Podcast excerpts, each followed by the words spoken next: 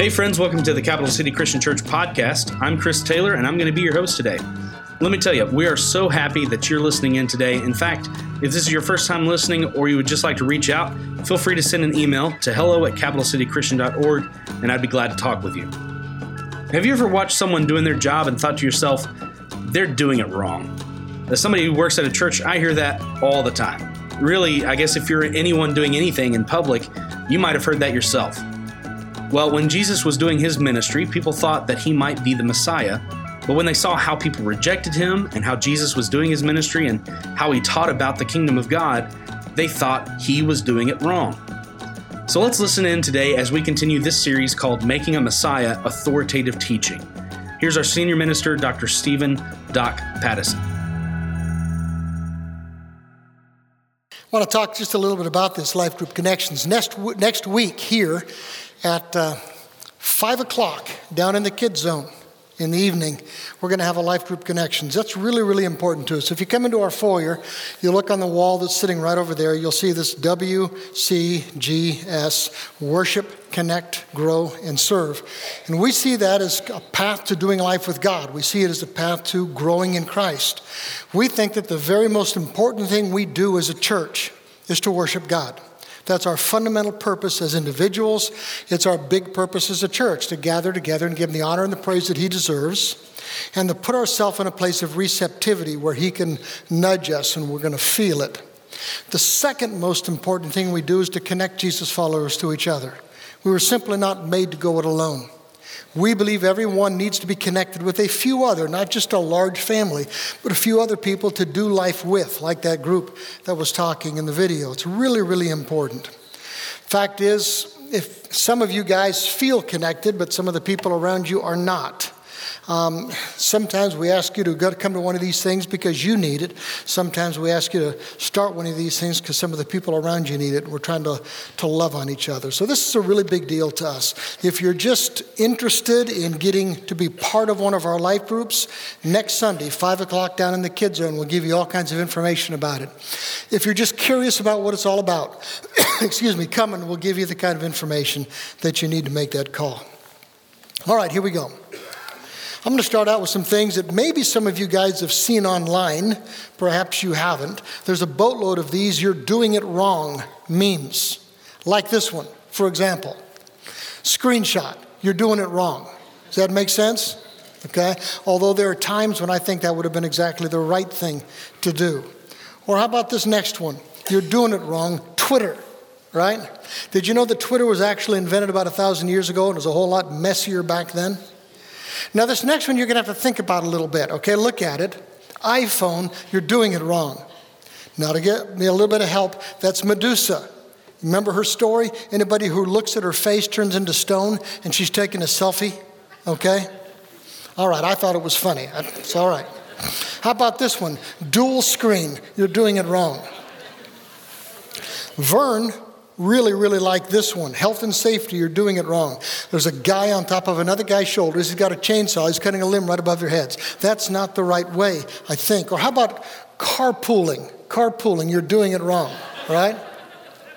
Actually, this is both carpooling and car washing, right, at the same time. You're doing it wrong. Or this next one is fencing. You're doing it wrong. But it still looks awesome, doesn't it? It looks like a lot of fun. Just a couple of more. Here is boating. You're doing it wrong. Most people try to put the boat in first, right? And then here's Facebook. You're doing it wrong. You like this one? Although I got to admit, that to me looks a whole lot more relaxing than most people doing Facebook. And just one more. And all I can say is you're just doing it wrong. You're doing it very, very wrong. Now, I went down this rabbit trail because I was kind of thinking how many people think Jesus was doing it wrong. In fact, we still do. We really do. I mean, in a lot of different ways. Jesus talked about the kingdom of God a lot, right? He talked about the kingdom. He's the king. In fact, the king said, On this rock, I'm going to build my church. My church and the powers of hell can't stop it. Of course, a lot of people think the church and the kingdom are just one and the same. And they're looking out at, us and they're saying, This is your dream, Jesus? This is it? This is what your kingdom is supposed to look like. This is what you came to build. Someone's doing it wrong. Because usually churches aren't all that impressive, are they? Or very powerful. If you want to see impressive, look at Amazon. That's impressive. Apple, Microsoft, that's impressive. If you want to stay closer to home, how about Toyota? They know how to get things done. Or Yum Brands based in Louisville. And you might push back on this, but you got KFC, Pizza Hut, and Taco Bell. You can pick at them, but I'll bet you know where every single one of them is in town, right? How about churches? Did you know that there are about between 80 and 90 churches in the greater Frankfort area? Really. Of course, the greater Frankfort area isn't all that great. It's kind of a little spot, but 80 to 90 churches. Every one of us, a little bit weird. Most of them kind of poking at each other. It's really not a great business model, is it? Just look at Capital City. We're weird too, aren't we? Weird cluster of people gather here every single week. And then a lot of you guys come in here and sit and listen to a paunchy old man. I mean, really? Is this what Jesus had in mind?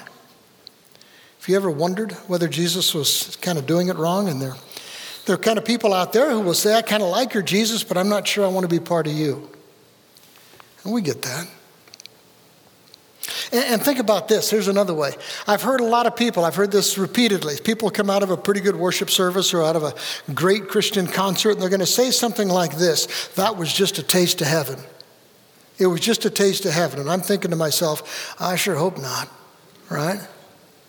And I'm pretty ready to go home after, after about an hour or so of church, aren't you? And in heaven, if it was a day or two long, I think I'd still kind of be worn out. After a couple thousand years of it. And some people think this is exactly what heaven's going to be like for us, Jesus followers. And if this is what we are meant to see as a glimpse of heaven, then, well, Jesus, I think you're doing it wrong.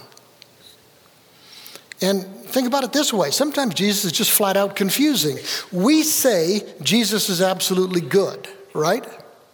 We say that Jesus is completely loving, right? And that he's infinitely power, powerful because he's the king isn't he? He's God. And if he is, why, when we pray, does it often feel like he doesn't hear us? Or that if he does hear us, he doesn't care? Or if he does hear us and he does care, maybe he's not all that powerful. And we're kind of thinking to ourselves, you can hear it in people's prayers. You're doing it wrong, God. I mean, sometimes our disappointment with God, our frustration, our annoyance, sometimes our anger. I asked you for healing, God and I didn't get it. I asked for provision, God, and I didn't get it. I asked for some protection, God, and you haven't protected my kid. God, you need to listen. You need some coaching. You're doing it wrong. And King Jesus is kind of like, thanks for the advice.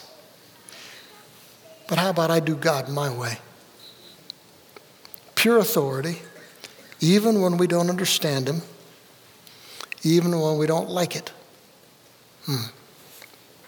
You see, this, you're doing it wrong to Jesus Who's been around for a long, long time. It was in the people who were walking or watching Jesus when he was here walking on earth, at least most of them. I mean, I, about all of his enemies were convinced that Jesus was doing Messiah wrong. He couldn't be the Messiah because he was doing it as wrong. But his family, his friends, just about everybody else thought he was doing it wrong too. I'll show you. Think about the stuff we talked about last week. If you're here last week, I, we talked about some of the strangest, some of the toughest, hardest things Jesus ever said. Things like this. He says, Guys, if you follow me, they may drag you into some court and beat the snot out of you because you're a Jesus follower. And they're like, Well, Messiah's not supposed to say stuff like that. Messiah's supposed to win. He's not supposed to be losing these things, he's supposed to win. He says a little later on if you follow me, your dad, your mom, your brother, your kids may ostracize you or worse. Why? Your family's going to be torn apart because you choose to do life with me, for me, my way, and you're going to put them second. And you're thinking to yourself, that's not how it should be. When you choose Jesus, it should heal things, not tear them apart.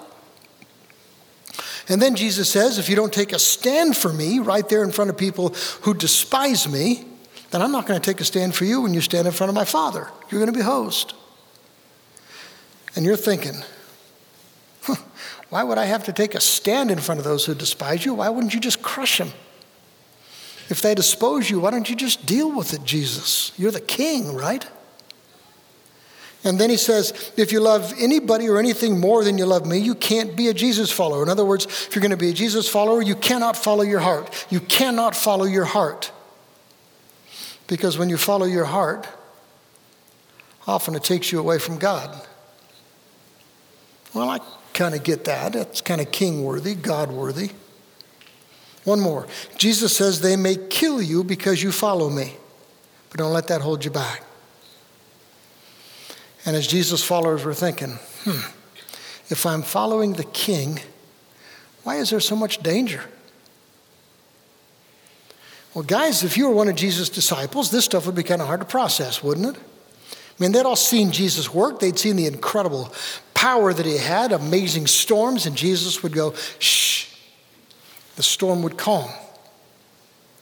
And if it was really that way, holy cow. He'd tell demons to scurry, and they did immediately. He'd, he'd touch a sick person, and that person would be healed.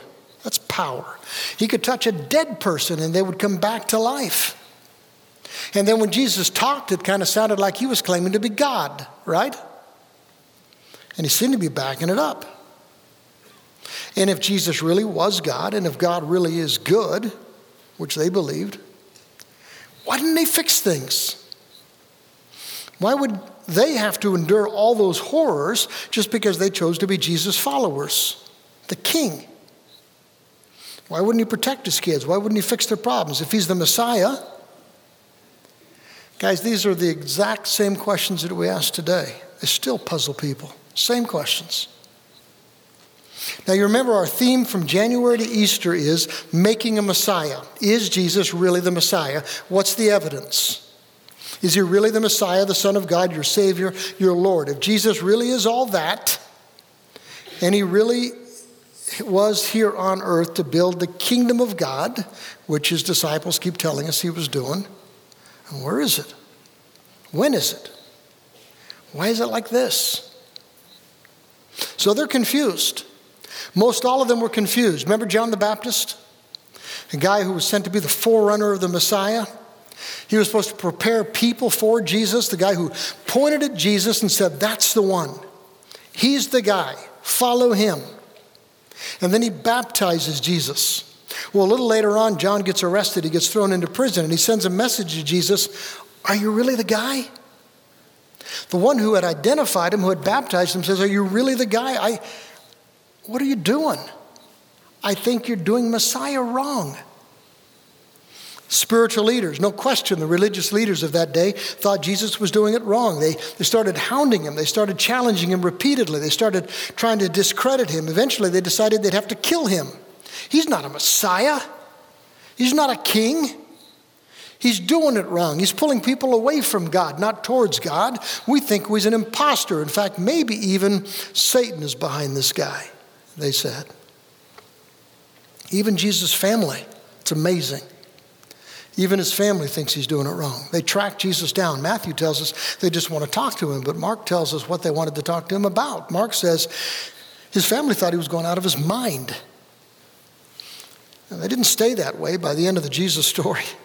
His mom and his brothers and sisters would be Jesus' followers, which is absolutely stunning. I mean, think about it, guys. What would it take for you to convince your brother that you're God? Jesus did that. And the crowds, the ordinary people who were flocking to Jesus, the more they heard, the more they watched, the more confused they got. Because you need to understand, back then the crowds were waiting for the Messiah of God. They were hoping for the Messiah of God. This was a huge deal to them because Israel was not a free country. Israel at this point was, a, was part of the Roman Empire, and the Romans were pretty good at crushing people and just kind of grinding on them. And so some of the people were ready for war. In fact, some of the people in Israel were just spoiling for a fight. And they believed that the Messiah, when God finally sent the Messiah, he was supposed to rise up and defeat the Romans. Israel was supposed to be strong and powerful again. It was going to be free again, just like it had been in the days of David, the great king. Jesus had the power. He had amazing power. He could heal the sick. He had fed their empty stomachs. He could bring justice back into the world. They were ready to make him king, and Jesus wouldn't let them Because Jesus didn't come to win that little battle, He came to win a much bigger war. Because His agenda, listen, His agenda is way, way bigger than ours. But in their minds, Jesus kept doing it wrong. He healed people, but not all of them. Kicked out a few demons, but not all of them. Could raise the dead, but usually he didn't. Could feed the crowds with a happy meal, but he rarely ever did. They wanted to rally the people and declare him king. He wouldn't cooperate. And look at the disciples that he chose to be his men. They weren't rich, they weren't powerful, gifted, or holy. They were way, way too ordinary, just people like us. They didn't look like the kind of guys who would fight by the Messiah's side to establish the kingdom of God. So, is Jesus Messiah or not? He kept talking about the kingdom of God. Are we going to see it or not? He has the power to make things right. Is he going to do it or not? He has the power to make his enemies kneel. Is he going to use that power or not? He could make everything great. So, what's he doing? and as this confusion is building and they've got their doubts, what he chose to do is to tell them stories. We call them parables. Huh. And in Matthew chapter 13, Jesus uses parables to tell us several things. Here's the first thing he tells us the kingdom is not what you think it is yet. There's a reason why people are pushing back, and that's because we're getting it wrong, not him.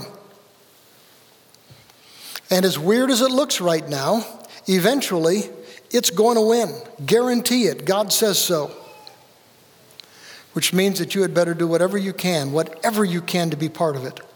Whatever it takes, whatever it costs, you better make it the centerpiece of your life. So if you've got a Bible on your phone or your tablet or one of those paper Bibles, find Matthew chapter 13. There, Matthew collects just a whole bunch of these Jesus parables about the kingdom See, Matthew was a tax collector before he was a disciple, and so he was a very literate man. He was used to taking notes, and here he gathers together eight of the parables Jesus told about the kingdom. Going to be a lot of repetition in this chapter, so we're only going to look at three of them. Most of them come in pairs. We're still going to just look at three. Because if I looked at all eight, it would wear you out and we'd go way past lunch. You don't want that, right? So here goes. Chapter 13, verse 1. Jesus says, or Matthew says, later that same day, Jesus left the house, sat beside the lake. A large crowd gathered around him, so he got into a boat. See, by this time, wherever Jesus went, he was drawing crowds, even though they found him weird because he had such power and he spoke with such authority.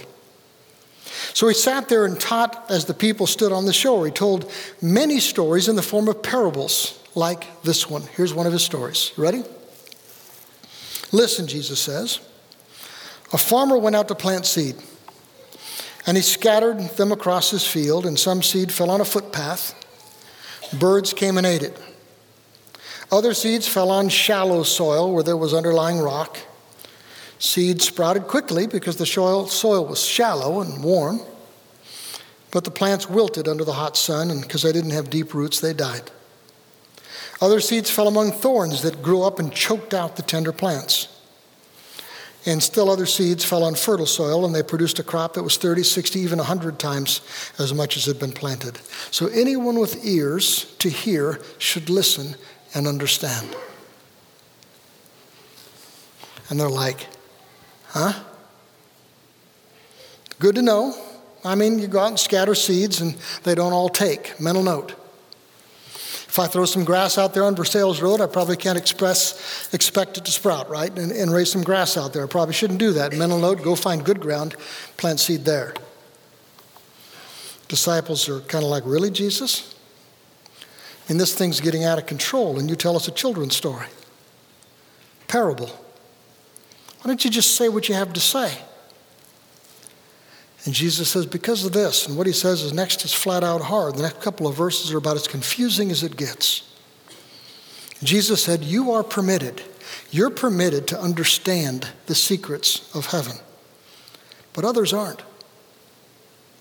To those who listen to my teaching, if you really listen to my teaching, more understanding will be given you, and you'll have an abundance of knowledge. But those who are really not listening, even the little understanding they have will be taken away from them, which is why I use these parables. Let me try to summarize it like this. I think he's saying this. If you're going to listen to Jesus looking for loopholes, if you're going to listen to Jesus looking for an excuse to disrespect him or to push him away, if you're going to listen to Jesus like he's just any other religious teacher or some other religious nut, you are not going to get it because you really don't want to get it. And he's not going to force you to get it. Because Jesus can only be understood by those who listen without arrogance and without stubbornness and without derision. So if you don't want to bend your knees to God, He's not going to force you yet. If you want to push the king away, He'll let you find a reason. But if you really want to connect with God, if you really want to connect with the king, He'll give you plenty to plant your feet on. And then He keeps going. He says, Because they look, but they don't really see. They don't really want to see. They hear, but they don't really listen. You ever done that? You hear, but you don't listen? Hmm. Because they're not pursuing God, they're actually listening just to build a case against Him. In fact, Jesus says this actually fulfills a prophecy that Isaiah predicted 700 years ago that says, When you hear what I say, you're not going to understand. When you see what I do, you're not going to comprehend. Why? Because your hearts are hard and your ears can't hear. You've closed your eyes. You've closed your eyes. You've shut them out. So your eyes can't see. And you plug your ears with mockery and stubbornness, and your ears can't hear. Your hearts can't understand. So you can't turn to me and let me heal you. You can't turn to me and let me heal you. Let me heal you. In other words, listen, this is really important. God honors your freedom more than he demands your obedience. God honors your freedom more than he demands your obedience. You know why? Because love requires freedom. Jesus is hard, but he makes some sense. And then Jesus does what he doesn't usually do. He actually explains this parable to his disciples. This is what he says, verse 18. He says, Listen to the explanation of the parable about the farmer planting seeds. Jesus says, The seed that falls on the footpath, the road, represents those who hear the message about the kingdom, they don't understand it. The evil one comes and snatches away the seed that was planted in their hearts. Because you got to understand, guys, that we have an enemy. We're in a war, and he's going to do whatever he can to keep you disconnected from God. Some of you guys don't want to admit that, which means you're going to go through this war blindfolded. Seed on the rocky soil represents those who hear the message. Immediately they receive it with joy, but they don't have deep roots, so they don't last long. And as soon as they have problems or are persecuted for believing in God's word, they drift. Seed that falls among the thorns represents those who hear the word, but too quickly the message is crowded out. You know by what? Worries of life, the lure of wealth, no fruit is produced. And the seed that falls on the good soil represents those who really hear and really understand God's word, and they will produce a harvest of 30, 60, or even 100 fold from what has been planted. In other words, this is what Jesus is saying it's not me, it's you. Jesus says, It's not me, it's you. I'm talking, but you're not listening. And I'm not going to force you to listen yet. You see, most kings conquer. That's what they do. Jesus woos. Most kings overpower because they can. Jesus allows you to overpower him for a while. Weird kingdom, weird king. So cool. And if you listen in this parable, the sower scatters the seed indiscriminately, which I'm telling you guys is bad farming, right? An amazing grace. He offers the kingdom to you, to you, to you, to you. He offers the kingdom to everybody who's outside these walls. He offers the kingdom to people that you'd rather he not. He offers the kingdom to people that you think are amazing. He offers it to people that you've never even noticed. He offers it to people who are completely undeserving. He just scatters the seed. And then he allows it, us to respond. Some of us are like Versailles Road. We just don't get it. We really don't want to get it. We're looking for the loopholes. We're looking for the contradictions. We're looking for the stuff that we can brand as quaint or barbaric. We're looking for the excuses not to bend our knees to Jesus. And if that's your stance, Satan and his minions are going to help you. They're the birds who swoop in and snatch the seed if they can, and God will let them for now. Because God will not force himself on any of us yet. Some of us are more like our little farm. We've got a little tiny farm over on Shadrick Ferry. It's kind of cool. We love it. We've got a lot of rocks and a little bit of dirt. That's our farm. It's so cool. It's fun. Some of you guys hear about Jesus and you buy it, kind of, but you don't let it go deep. So it doesn't take much to get someone to push you away, to knock you down. My phrase for this is kind of rude, but I call these folks spiritual snowflakes. Come on. And some of us kind of want to do life with God, for God, God's way, but we get distracted. How many things have distracted you from your Jesus following? You let your job, you let a person, you let stuff, you let anything become the focus of your life rather than Jesus. And anytime anything else becomes the focus, we drift and we lose. And Jesus says, but sometimes we're receptive.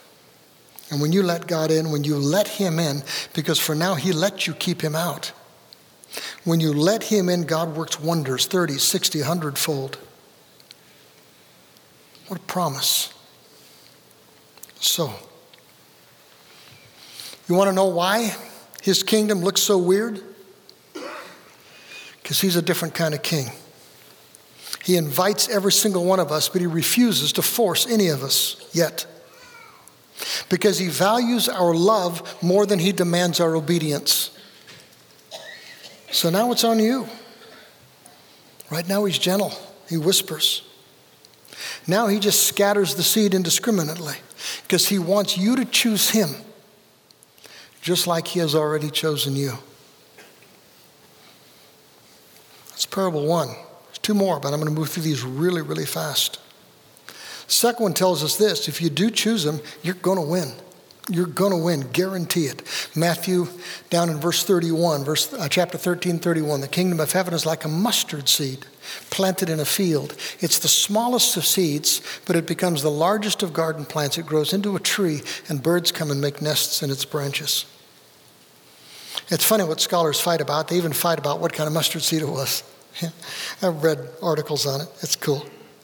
Well, for the weirdest of the weird among you, most scholars think that Jesus was talking about the brassica nigra. You've been wondering that, right? Black mustard, really common back then in Israel. Little, little tiny seed, pretty good sized bush, which is like the kingdom of God.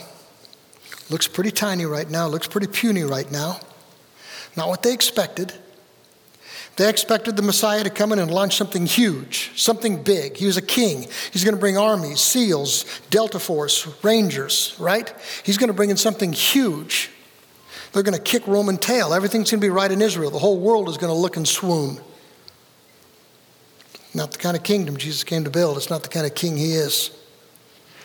He's the kind of king who would choose a cross for a throne, who would choose a bunch of peasants for his generals he didn't come to force himself on people yet. He casts his grace indiscriminately and he says, Choose. Choose. And it doesn't matter whether you're rich or poor, or powerful, or the kind of people that others have never noticed. It doesn't matter whether you're one of the beautiful people or somebody that looks like the rest of us. You can choose him. He gives you that ability. And when you do, he's going to win. And if you're Jesus following, you're going to win. One more little parable, real tiny, end of the chapter. Verse 45 The kingdom of heaven is like a merchant who's on the lookout for choice pearls. And when he discovered one pearl of immense value, he sells everything that he has and buys it.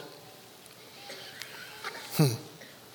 It's not too hard to figure out. Let me ask you a question Is it a sacrifice to give up something worth little for something that's worth a lot? Is that a sacrifice? I'll tell you what, I'll sacrifice right now. I will give you a one for every 20 you've got, right? What kind of a sacrifice is that? How about this one? This is a little bit better. I've got a 2008 Honda Ridgeline. Love that truck. 185,000 miles. Been my favorite vehicle I've ever owned, right?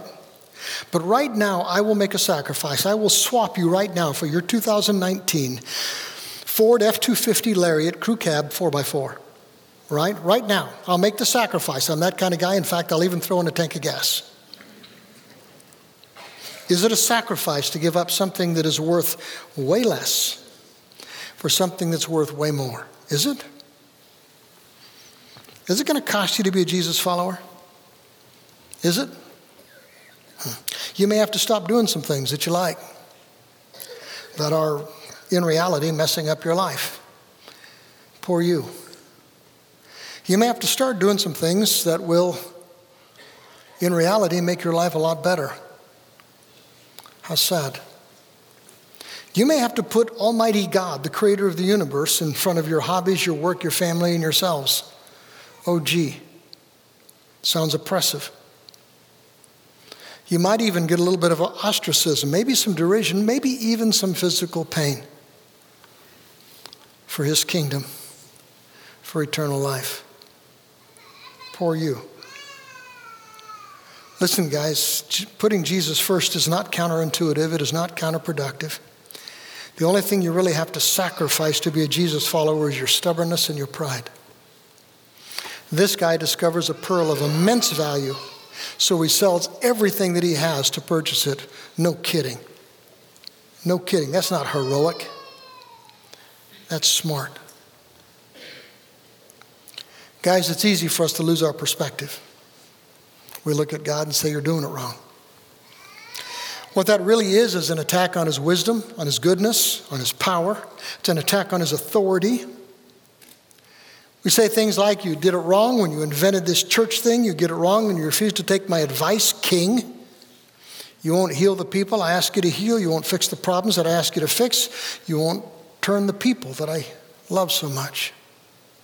You keep getting it wrong when you keep scattering this seed on the roads and on the rocks and on the thorns.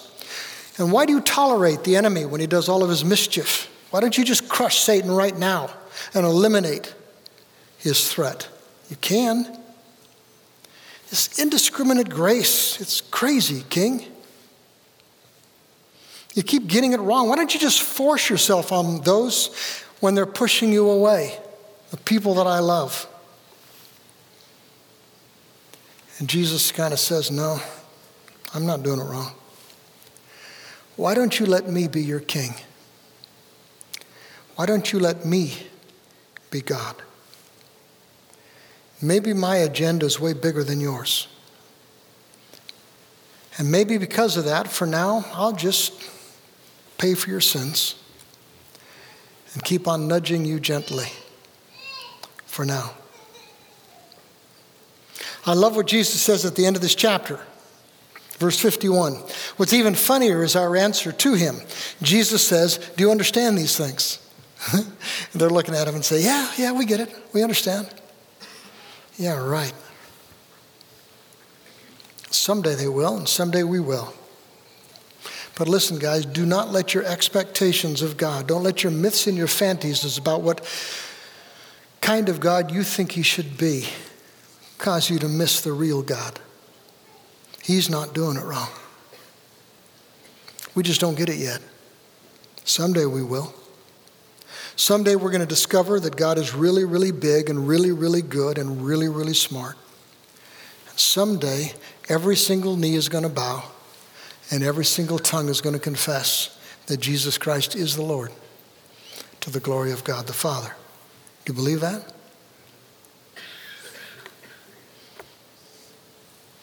Let me pray.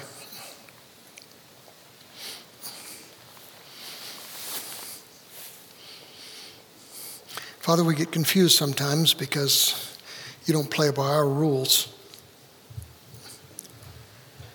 And if we had the humility just to be patient and to bend our knees and to be faithful, we'd realize that you're so good. You're so wise. Forgive us when we push back. Forgive us when we get annoyed over things we just don't understand.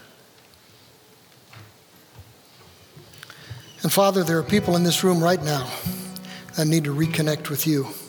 Perhaps some of their annoyance, some of their frustration has pushed you away. Give us the wisdom to give ourselves back to you. And there are people in this room, Lord, that have never made you the king of their life. You've left that choice to us. I pray that if they're facing that spot right now, that they will have the courage, the wisdom to do the right thing. In the name of Christ we pray. Amen.